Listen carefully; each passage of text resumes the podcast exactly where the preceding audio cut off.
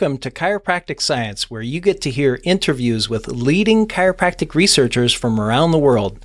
Hear about chiropractic research from the authors in plain English, not through the media nor a middleman. My name is Dr. Dean Smith, and I am the host of Chiropractic Science. I am a clinical professor in the Department of Kinesiology and Health at Miami University, and I'm also a chiropractor in Eaton, Ohio. My research interests relate to understanding how chiropractic affects motor control and human performance. Today, I have the privilege of interviewing Dr. Michael Meier.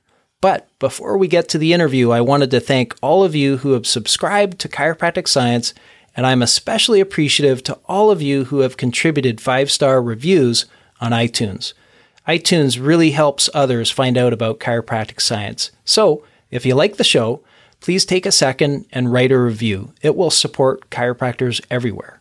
Here is a review from Raffle G, who says, Wow, now that is a great podcast. Very good quality, science based for clinicians and researchers. I'm an osteopathy student in Europe, and I love listening to this podcast. It's like listening to The Drive, which I also like, but in the field of manual medicine. Great work. Well, Thank you, Raffle G, uh, for your review, and I look forward to sharing your iTunes review in a future podcast. Please consider making a contribution to chiropractic science to keep these podcasts going. You can do so on our website either by making a donation or purchasing the evidence based patient education slides presentation at chiropracticscience.com. All right, on to the podcast. Well, let's get on to the interview with Dr. Michael Meier. Dr. Michael Meier is a senior pain researcher and group leader at the Department of Chiropractic Medicine at the University of Zurich. He received his master's degree in neuropsychology and his doctorate in cognitive neuroscience from the University of Zurich, focusing on the processing of pain and nociception in the brain. In 2019, he received a grant from the Swiss National Science Foundation, or SNF, to study the role of movement behavior and cortical processes in the development and persistence of low back pain. A hallmark of his work is linking research from different disciplines such as biomechanics, neuroscience, and psychology, shedding light on novel interacting pathomechanisms underlying persistent low back pain whose pathoanatomical cause is often unclear. Well, Dr. Meier, thanks so much for coming on the Chiropractic Science podcast. Well, Dean, thanks a lot for having me. Looking forward to it. Absolutely. I think we're going to have some fun uh, because uh, a lot of this research that you're doing is just really cool, cutting edge stuff. Uh, and frankly, I, I think clinicians around the world really need to to know about and and get a better understanding of the kind of work that you're doing. And as a researcher that um, you know has followed your work for a number of years. I'm I'm just really pumped up to have you on. So I appreciate that. Well, thank you very much for reading our research papers and your interest in our research. Absolutely. So, first, Dr. Meier, um, I'd like to uh, again thank you for all your great research and and the work that your group's been doing. And I wonder if you could. Uh, tell us now you're you're at the uh, Department of Chiropractic Medicine at the University of Zurich. So how did you how did you get there uh, to this uh, chiropractic medicine department, and uh, what, what kind of stuff are you up to now? Okay, yeah. So well, um, as a young guy, based on my interest for IT and computers, I started first to study business informatics. And um, a coincidence had led to, let's say, a brutal change in direction regarding my studies. Namely, I attended a lecture of Professor Lutz Jäncke at the University of Zurich. And uh, Lutz Jäncke is a neuropsychologist and is known for his groundbreaking work regarding functional plasticity of the human brain. And his lectures were so entertaining and the topic was so fascinating for me that I decided to terminate my studies in business informatics and start with psychology with a special interest in neuroimaging. So I've then touched the pain research area during my master's and was fascinated about the complex interplay between emotion, nociception, and pain. In particular, the ability of our brain to suppress pain by top down modulation of nociceptive input. And as a consequence, my master thesis was about pain, more specifically about uh, brain mechanisms of dental pain using functional magnetic resonance imaging. And yeah, you may ask now why dental pain. Um, the reason is quite simple because it's it's a very suitable model to investigate brain mechanisms underlying pain processing because the tooth pulp has a lot of the so-called A delta fibers, which are responsible for this very pure, sharp pain sensation. And so we developed during my PhD studies, uh, we developed a MR compatible or MR compatible splints with embedded electrodes, but also other stimulators, uh, which were able to apply very cold air to the teeth to, yeah, let's say torture uh, the people in the MR scanner to investigate cortical pain mechanisms related to dental pain and relief. Wow. And, yeah, I, com- I, completed my PhD in this area, which uh, was also supported by GlaxoSmithKline.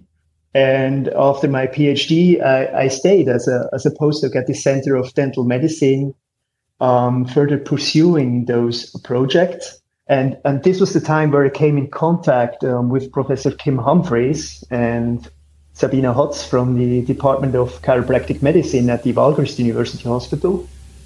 Uh, just as a short note, the, the Balgrist University Hospital in Zurich is a academic hospital focusing on musculoskeletal disorders, and the Integrated Chiropractic Medicine Clinic provides chiropractic care to a broad patient uh, population. So it was Kim Humphreys who offered me a postdoc position there to establish a functional MRI paradigm to investigate brain responses to back stimulation, for example, based on anterior posterior pressure on different segments. And at this time, functional MRI was still, or it is still, a very sexy research area and almost nothing was now uh, known about um, brain mechanisms underlying spinal manipulation or or mobilization. And also during this time, and still the, the functional MR research area was advancing very fast. So new methods were integrated, such as machine learning and other pattern recognition methods. And um, together with Kim Humphreys and Sabina Hotz, we published um, some interesting findings together but I also realized sooner or later that we are not able to capture the bigger picture by only looking at the brain, in particular when exploring potential novel pathomechanisms related to uh, low back pain, in particular non-specific low back pain. And also at this time, it was a coincidence that I've met my current project partner, Stefan Schmid from the University of Applied Sciences in Bern, Switzerland. And the collaboration with him has led to a fusion of movement science and biomechanics with my expertise in neuroimaging, which, which has formed the basis for the projects we are doing now, namely to investigate the role of movement behavior and cortical mechanisms in the development and persistence of low back pain. So today I'm working as a PI at the Integrative Spinal Research Group at the Department of Chiropractic Medicine, which is headed by Petra Schweinhardt, who has a strong international background in pain research. And our team is continuously growing with diverse backgrounds such as psychology, epidemiology, cognitive neuroscientists, and movement scientists, with the uh, main goal to uh, unravel the neurophysiological and biomechanical mechanisms of chiropractic intervention. Wow, that was uh, an amazing overview. Thanks for that, Dr. Meier. That was terrific. And uh, you know, you were talking about the teeth, and my teeth still hurts a little bit uh, just from listening to to what you yeah. did to those poor teeth. they oh. received uh, financial uh, compensation for this. Um, oh, that's good to know. yes. oh, that's awesome. So, um, t- so is it full time research that you're doing? Do you have any teaching uh, as a part of uh, your your job? Uh, yes, but um, it's it's not the main part of my work. So I help in pain courses organized by the University of Zurich, and I organize the internal research colloquium at the Department of Chiropractic Medicine, where the chiropractic students um, present their master theses. But that's it. Yeah. Got it. Got it. So I, am sure, you know, a lot of people listening are practitioners and, and, uh, I think there's curiosity about what does, uh, you know, research look like. So I'm just curious. I'll just ask you this, uh, for, for the sake of other people probably, but what, what does a typical day in, in your life look like? Well, that's a good question because I think there's no typical day, as this might be the case for most researchers, right? So I'm my most unvarying activity in the morning is maybe toothbrushing. Uh, so, so I have the privilege of being involved at, at several levels of, of the daily research cycle. So I'm involved in very basic administrative things such such as organizing the appointments of our study subjects, healthy controls, but also low back pain patients, documenting according to good clinical practice, ethic proposals, and a big chunk of my work is also data acquisition. So in particular, functional MRI data, as we have uh, quite a complex setup. I'm sure we will have some time to talk about this um, further and um, also MR analysis. And of course, directing my little research team. So I have a postdoc and two very, very good um, research assistant, but also supervising master and doctoral students, a bit teaching, and also grant and manuscript writing. So that's that's it basically. That's a lot. that's a lot of stuff for sure. So let's we'll start to dive in here just a second and into your publications and learn more about uh, your work. And I have to say, you you have a lot of great publications and in excellent journals and and as you mentioned, you know your work is bridging a lot of fields such as uh, pain research, cognitive neuroscience, movement behavior, and and I think that's why I ultimately um, got really fascinated in in your research because you're trying to bridge uh, concepts together that I think really need to be bridged. Uh, and there's still many gaps uh, that appear in the literature. So uh, I thank you for that and your your team for the for the interest in in doing that. So I wonder. Uh, maybe the best thing to do, since you gave us a pretty good overview of some of the topics that interest you, uh, perhaps we can just dive into uh, some of your papers, and the the first one uh, is identifying motor control strategies and their role in low back pain across disciplinary approach, bridging neurosciences with movement biomechanics. And for anybody unfamiliar with your work, I think this is a uh, a really neat paper. It's in uh, Frontiers in Pain Research. Uh, so perhaps you could just guide us through uh, this overview paper about what it is you're studying and, and maybe some of the key things, key research uh, topics that uh, you think really need to be tackled in this field. Yeah, well, so as you mentioned, uh, I fully agree with you. So there are important knowledge gaps, uh, especially in musculoskeletal pain research, which need to be filled. And uh, so in this Frontiers paper, it's a perspective paper, um, we describe a novel cross-disciplinary approach connecting methods from neuroscience and biomechanics. So people move differently in pain, that's clear, but uh, the mechanisms underlying pain, injury, and movements are surprisingly unclear.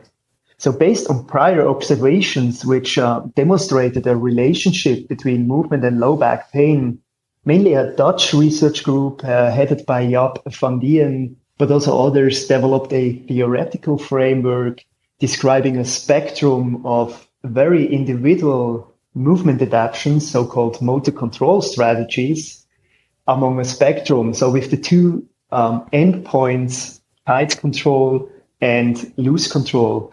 And so, for example, a tight control strategy is suggested to be associated with increased muscle co-contraction, more rigid movement patterns, but less sensory input, for example. And on the other side, we have the loose control strategy, which is associated or suggested to be associated with um, decreased paraspinal muscle excitability, which might come at the cost of decreased spinal stability. And of course, people move differently in pain. We all move differently in pain because we want to protect our back from further pain and injury. Um, so for tissue health in the short term, this might be beneficial. But there, there are studies or literature points into the direction that if those motor control strategies persist in the long term, they can lead to negative consequences on supraspinal and spinal levels. So, for example, a tight control strategy, which is associated with increased uh, muscle co-contraction, rigid movement patterns, might also lead to less variable sensory input, and this might lead to cortical reorganization processes in particular in the sensory motor cortex, but also to persistently increased or altered muscle activity patterns, which might lead to muscle fatigue due to stereotypical muscle activation, but also increased tissue loading, which might uh, which might finally advance disc degeneration. Um, but as I mentioned, this, are, this is still a theoretical framework, so those mechanisms are far from clear, in particular their interaction. And in this perspective paper, we um, ask some relevant, let's say also clinically relevant uh, research questions, such as do such loose tight motor control strategies exist? Um, or do other motor control strategies exist? And what's their relationship to important outcomes such as low back pain intensity, disability, and psychological factors? And on the supraspinal level, there's almost no systematic evidence about the representation of the back. So we know a lot about other extremities, such as the fingers, hands, their representation in the brain, and how they change in uh, during pain or based on everyday activities, but we almost know almost know nothing about the representation of the back, in particular if there is a topographic organization along the thoracolumbar axis. And that's also um, in this cross-disciplinary approach also a second aim um, to establish such cortical uh, maps of paraspinal sensory input to test how or to yeah to test for potential associations between these map representations and potentially dysfunctional motor control strategies we observe in, in the movement lab. So we use um, on the brain level we, we use um, or our approach is to use uh, functional magnetic resonance imaging with, with high resolution um, to establish cortical maps of, of the back representation. And on the motor behavior part, we use spine kinematics and, and biomechanical modeling to identify um, those motor control strategy phenotypes. This is great. Okay. Yeah. I, I appreciate you going through that. Um, you know, the the clinician in me always wants to to try to figure out a way to bring this into the clinic and try to help people out. And your description of that tight control strategy or rigid control strategy, uh, you know, really I think typifies uh, quite a few people that have back pain. Certainly not everybody. Some some people seem to have a different strategy uh, as they manage their back pain. They may have a little bit more loose, but there's plenty of people, especially in acute pain, who would have this more rigid, you know, stiff co-contraction type of um, manifestation in their behavior as as what you're talking about. And uh, you know, I'm also interested in uh, if you could just maybe from your perspective give give the listener uh, perhaps some ideas of of how you might be able to incorporate this sort of cross disciplinary perspective uh, into practices. So, is it something where do you think we can get some of this just from uh, a gait, a primitive gait observation, just like visually looking at the way people move, or can we can we measure things like reaction time or movement time in the office, that sort of thing? Like, what can we? What do you think we can observe? And uh, I guess I'll just leave it at that. yeah, of course. I mean, that's an important question. It's a relevant question, and uh, I'm afraid that I can not give a satisfactory answer to it yet. The reason for this is that I think we are still in an early stage, let's say at the early stage of translational research, which should at the end produce, as you say, meaningful, applicable results that directly benefit human health. Um, so, for example, if you look at motor control exercises, uh, which aim to restore coordinated and efficient use of the muscles that uh, support the spine, studies investigating the effect of motor control effects, uh, motor control exercises show often um, low effect sizes. So the reason for this might be indeed the existence of very individual specific motor control strategies, which points towards the need of personalized uh, treatment approach, right? But as mentioned, I think we are still in a basic research stage. We have to systematically test if such motor control phenotypes exist and to evaluate their role in low back pain. So with our approach, I think we, we can contribute to this research as we aim to extract meaningful features from different potential low back pain contributors, such as psychological factors, biomechanics and brain mechanisms. And the exciting part here is that with combining these features, for example, in a prediction model by using machine learning, we might actually identify their predictive power, meaning which features or combinations of features are relevant for the persistence of low back pain. And yeah, this takes some time as we need to acquire a lot of data in healthy subjects and, and, and low back pain patients.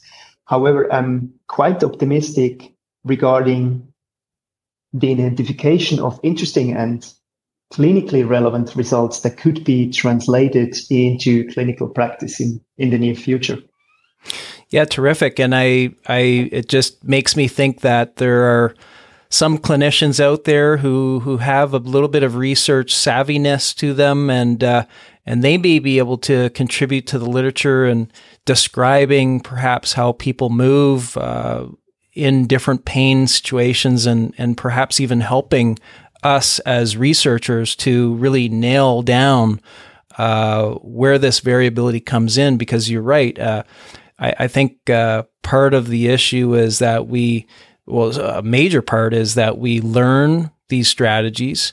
And uh, like you say, they can become ingrained over time, and then they'll have manifestations at a cortical level or a supraspinal level that uh, are going to have consequences ultimately on our behaviors. And I just find it so fascinating that over time, you know, these these patterns. I guess another big question is when does a this adaptive sort of stiffening strategy or rigid strategy become maladaptive? I mean, at what point uh, right. is it, you know, go from good to bad, so to speak?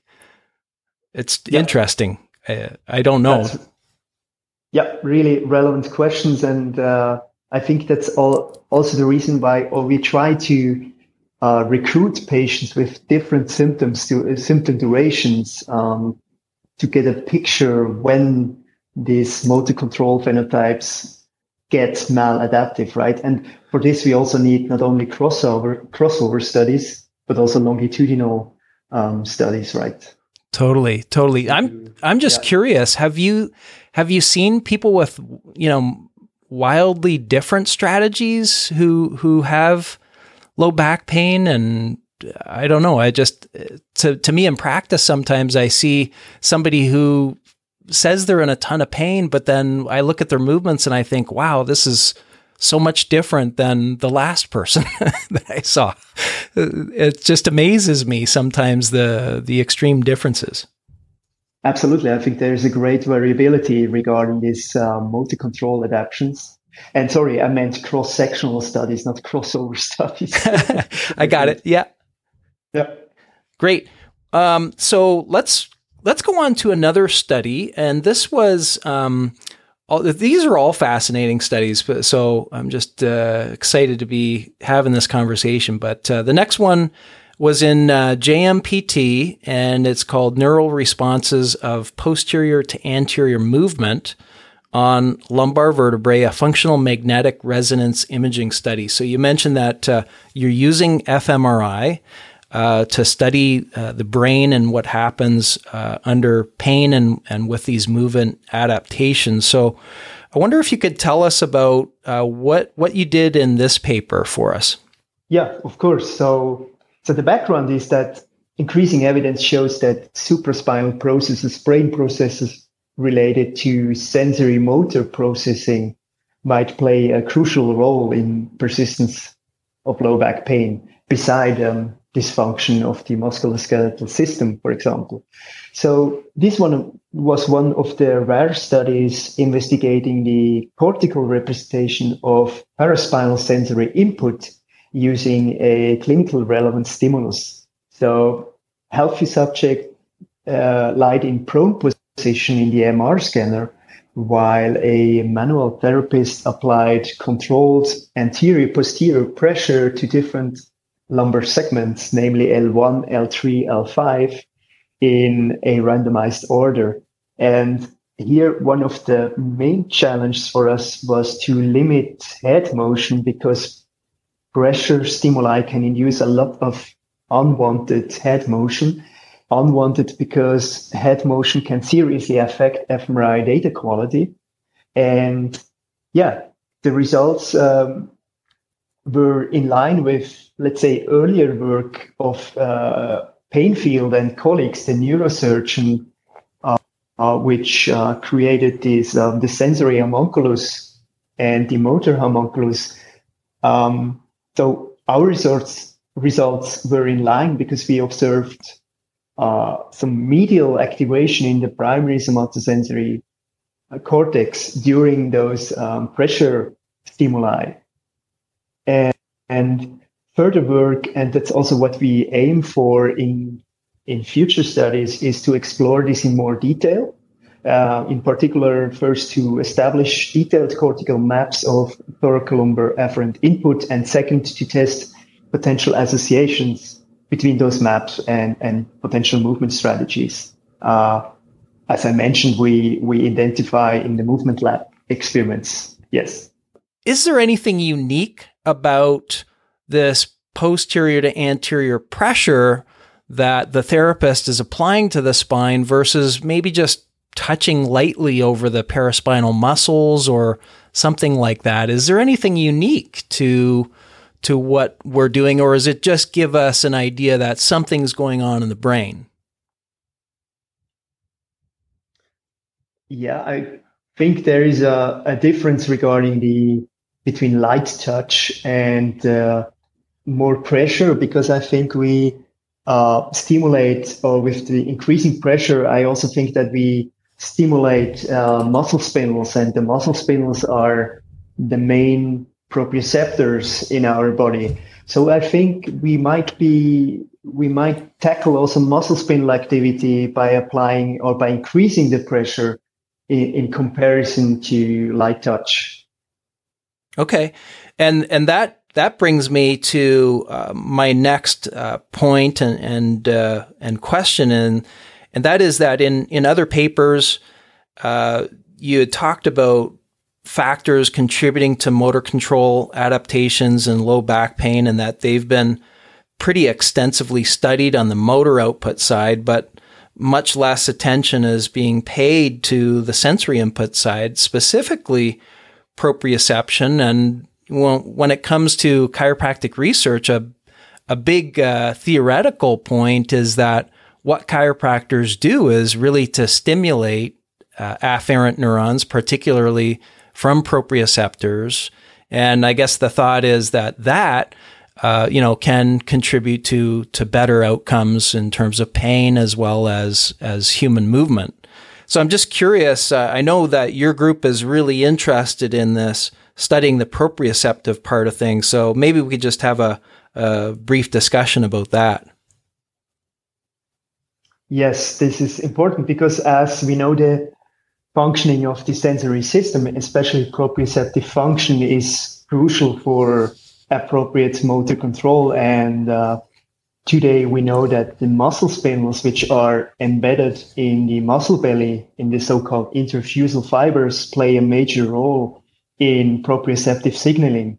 So evidence shows that the muscle spindles are the main proprioceptors in our body, as mentioned. And I do assume uh, here that um, chiropractic intervention, in particular spinal manipulation, has an effect on the activity of paraspinal muscle spindles, as it has been already shown in animal models, for example.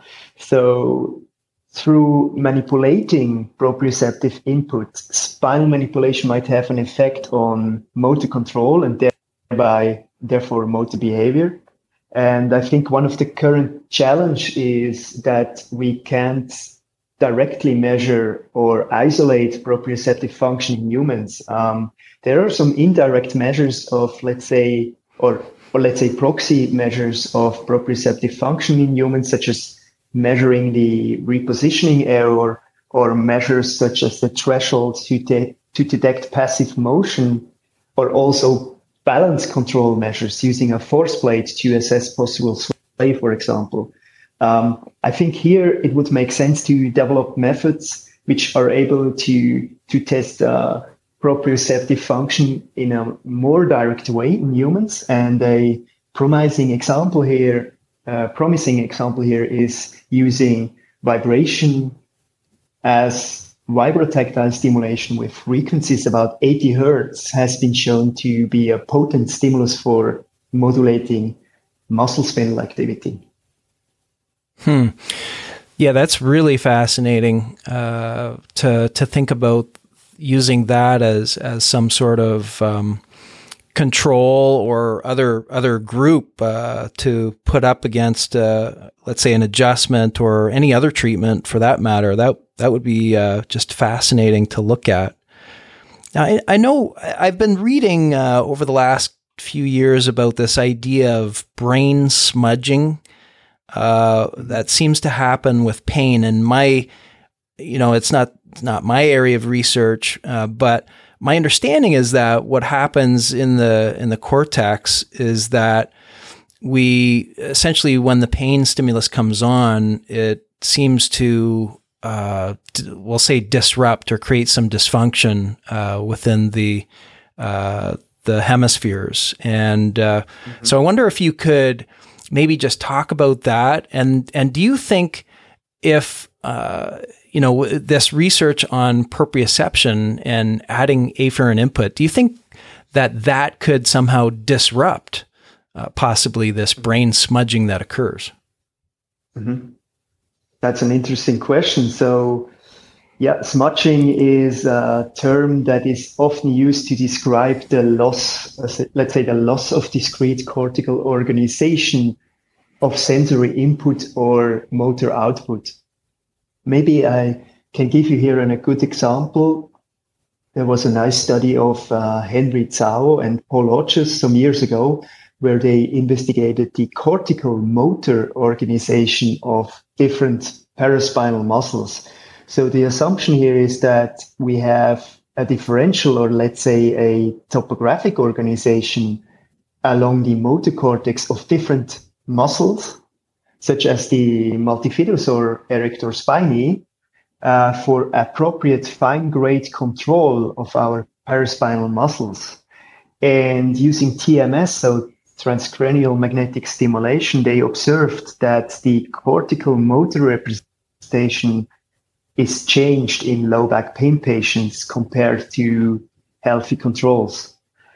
More specifically, low back pain patients demonstrated an overlap of the multifidus and erectors uh, spinae muscles in the motor cortex, which points to a loss of discrete cortical organization. And this is what, what is meant with smudging. So also based on their results, they concluded that training of differential activation of paraspinal muscles might be necessary to restore optimal function.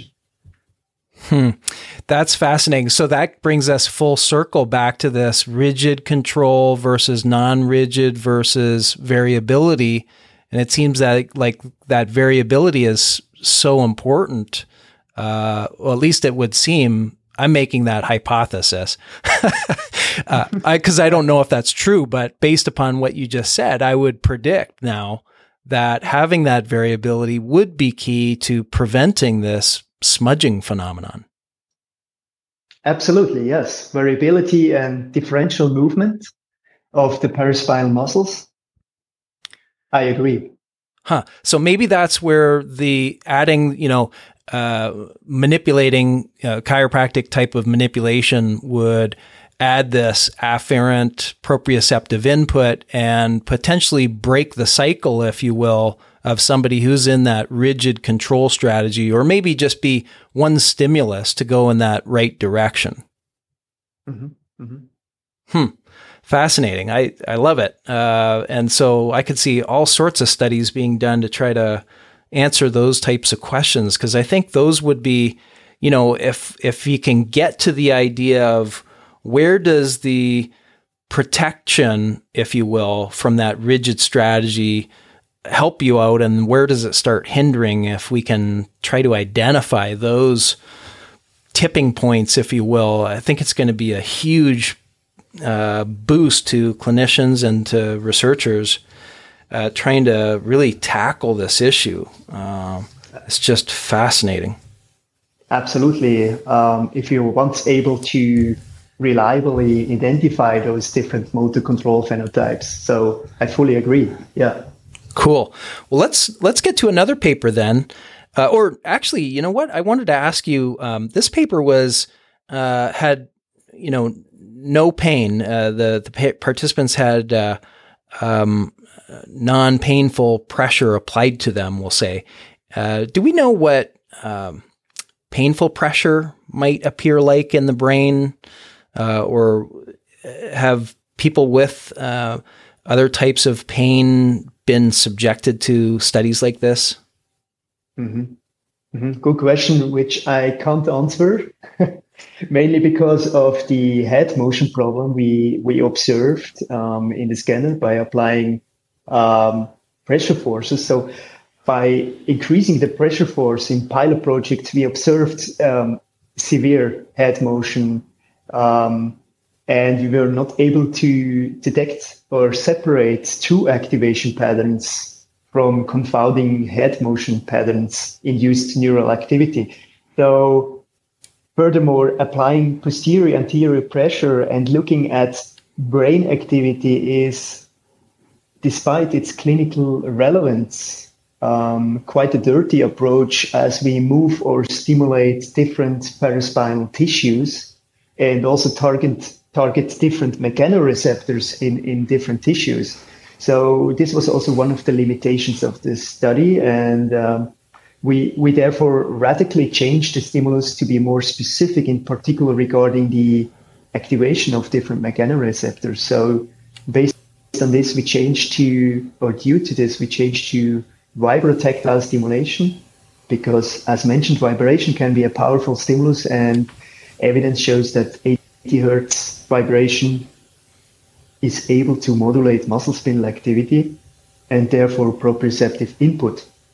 On the other hand, we can use a control stimulus such as 20 hertz methods which should mainly target mechanoreceptors in superficial skin layers.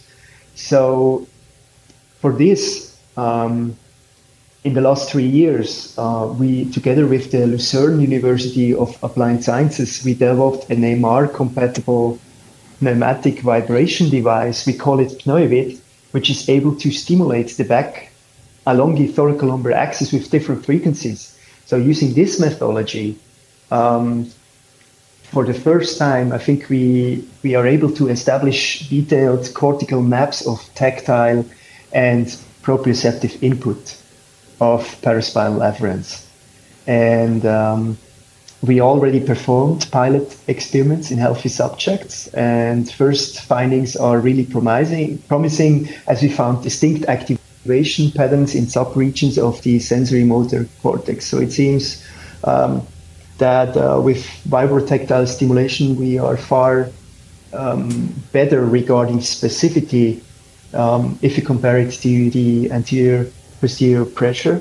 And so the next step would be, of course, to acquire more data, also in low back pain patients with uh, different symptoms duration to test if uh, those maps differ between patients and healthy controls and how they relate to the motor control strategies we identify in the movement lab. Yeah, excellent. Excellent. And you mentioned, you know, how difficult it is to do this kind of research, but you know, it's just so important and uh, finding finding ways around some of these issues like the vibrotactile is a smart uh, way to get around uh, some of these issues to keep the head still and yet still get to the uh, ultimate answer that you need and and we need it. so keep it up. Yes. yes, it's I mean it's also very it's more comfortable for the subjects because they are lying in supine position or with anterior posterior pressure they are lying in prone position. And it was really a challenge because we had to develop a special pillow um, that they can breathe normally. So it, it it induces also a lot of stress in the mr scanner. Ah um, fascinating. in, in, in prone position right? So yeah now yeah. it's very comfortable for them. Yeah. well that's good all right. Well, let's let's get into our uh, last paper here, and this is about fear avoidance beliefs and how they're associated with reduced lumbar spine flexion during object lifting in pain-free adults. And this is in the journal Pain, and just just published here in the summer 2021. So, could you could you guide us through this paper, Michael? Yeah, sure. So, the background for this study was the observation and yeah, this has been nicely shown in other studies that there are still strong beliefs in the general population about the lifting technique. So lifting with a rounded back is generally considered as dangerous or even a cause for low back pain, whereas lifting with a straight back is considered as the safer technique.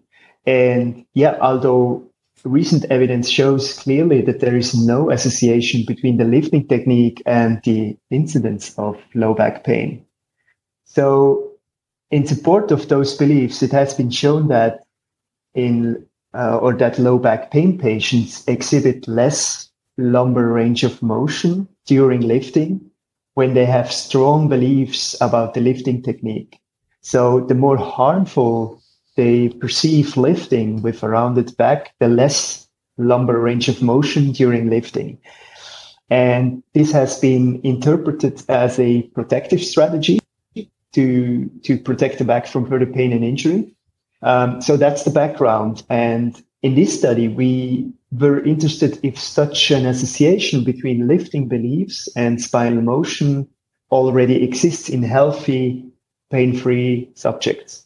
And such an observation would indicate a specific relationship between psychological factors and spinal motion in the absence of pain. So, pain free people came um, to our movement lab and performed daily activities such as lifting, running, walking, going up the stairs, chair rising, and so on. And in this study, we were specifically interested in spinal motion uh, during lifting, of course. And uh, we used a 20 camera Vicon system to track the motion of the thoracolumbar spine with, with high resolution. Prior to spine kinematic assessments, people were asked to fill out several pain related fear questionnaires. And among these, they filled, they filled out the PHODA questionnaire, which uh, includes pictures of daily activities. And people had to rate those pictures according to the perceived harmfulness for the back. And we were specifically interested in one item, one picture showing a person lifting a weight with a rounded back. So coming to the results, um, first of all, we were surprised about the high variability regarding the, the ratings of, of, of this, um, uh, let's call it PHODA lift item, uh, round back beliefs, um, which is in line with the evidence that such lifting beliefs already exist in the pain, pain-free population. And we then performed regression analysis to test for potential linear relationships between those rounded back beliefs and spinal motion during the lifting behavior. And what we observed was a negative relationship between those, yeah, let's say rounded back beliefs and lumbar motion. Um, we did not observe such a relationship in the thoracic spine. So to conclude, the stronger those beliefs in pain-free subjects, the less lumbar flexion they showed during lifting. So this result suggests an association between lifting beliefs and lumbar motion in the absence of, of low back pain, which might be relevant. Huh. Yeah. Yeah. That is, uh, wow. I love these kind of studies because, um, you know, the, the literature, as you said, uh, suggesting you know no no relationship uh, between the, uh, the the posture and and future injury, for example, and so then you show people you know uh, pictures of things, and you show them a picture of flexing forward, and then they're the people that don't move a whole lot, have more of that rigid control. It seems. It's fascinating. I mean, mm-hmm. it really is. Uh, the, I'm I'm just going to read uh, for everybody uh, one part, uh, one description in your discussion section. I, I thought it was fascinating, so I'm just going to go ahead and read it.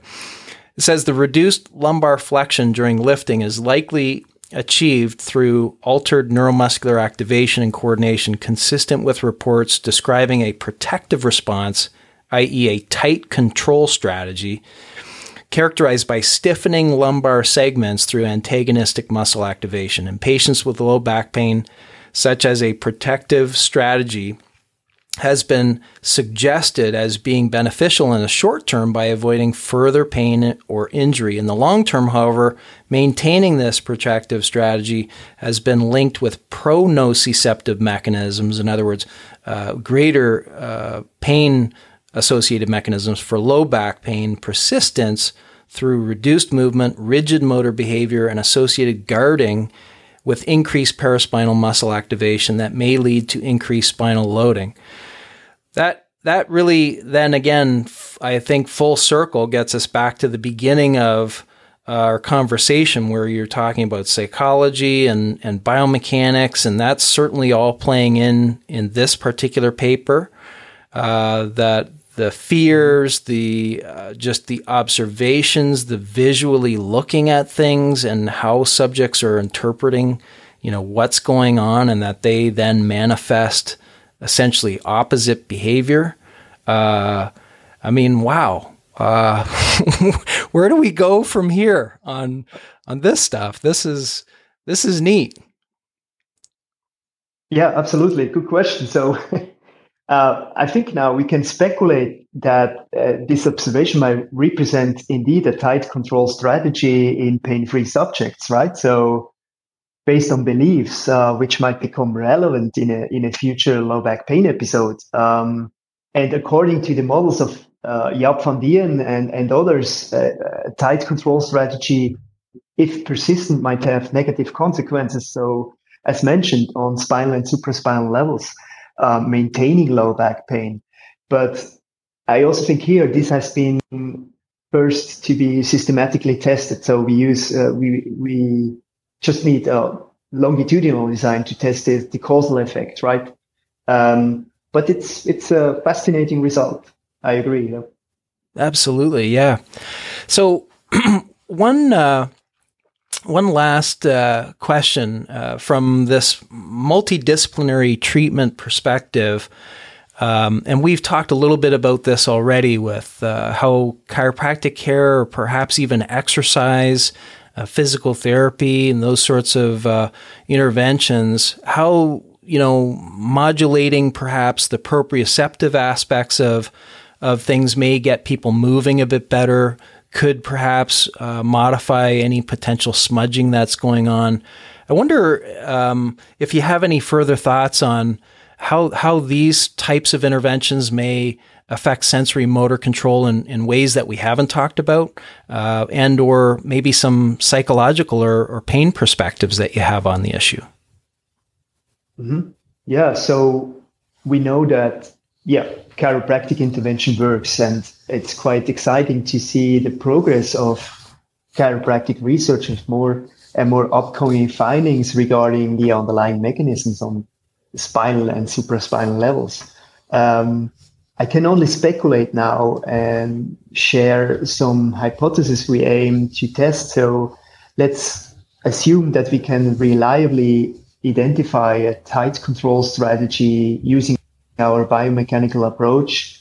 Um, one assumption would be that this strategy would also be associated with a smudging of proprioceptive cortical maps in, in patients. And uh, chiropractic intervention might help here to, to restore biomechanical and proprioceptive function in combination, of course, also with advice, for example, regarding unfavorable beliefs. And uh, this might finally lead to a restoration of brain organization. Um, however, with regards to brain organization of the back, here we are still at a very, mm, let's say, basic um, research level, early level, as we have to evaluate first if those brain changes in sensory motor cortices represent uh, represent a pathomechanism or if they are simply an epiphenomenon because of the changed uh, motor behavior, um, the changed sensory and motor output, right? Right, right, exactly. You know, and I'm just thinking about that paper still about you know, these subjects looking at various pictures and whatnot. Now I think, you know, I wonder if you do an intervention, uh, would they change their would they change their perception of what may be so-called good or bad uh, you know, and, and associated with their pain or fear. Uh, it's interesting. Um, without even looking at any motor control, would their perception change if they had some sort of care applied? I don't know, but um, there's so many questions that I think uh, come out of this that I'm excited to, you know, read about your future studies and perhaps uh, if you're interested, we could have you back on the podcast at some point in the future to tell us about uh, all the latest studies you've done by that point.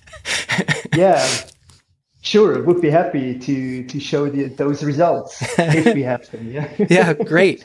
So, uh, Dr. Meier, a goal of this podcast series is to motivate and assist practitioners and students alike to pursue research careers in chiropractic science or just we'll say science in general, but specifically chiropractic science.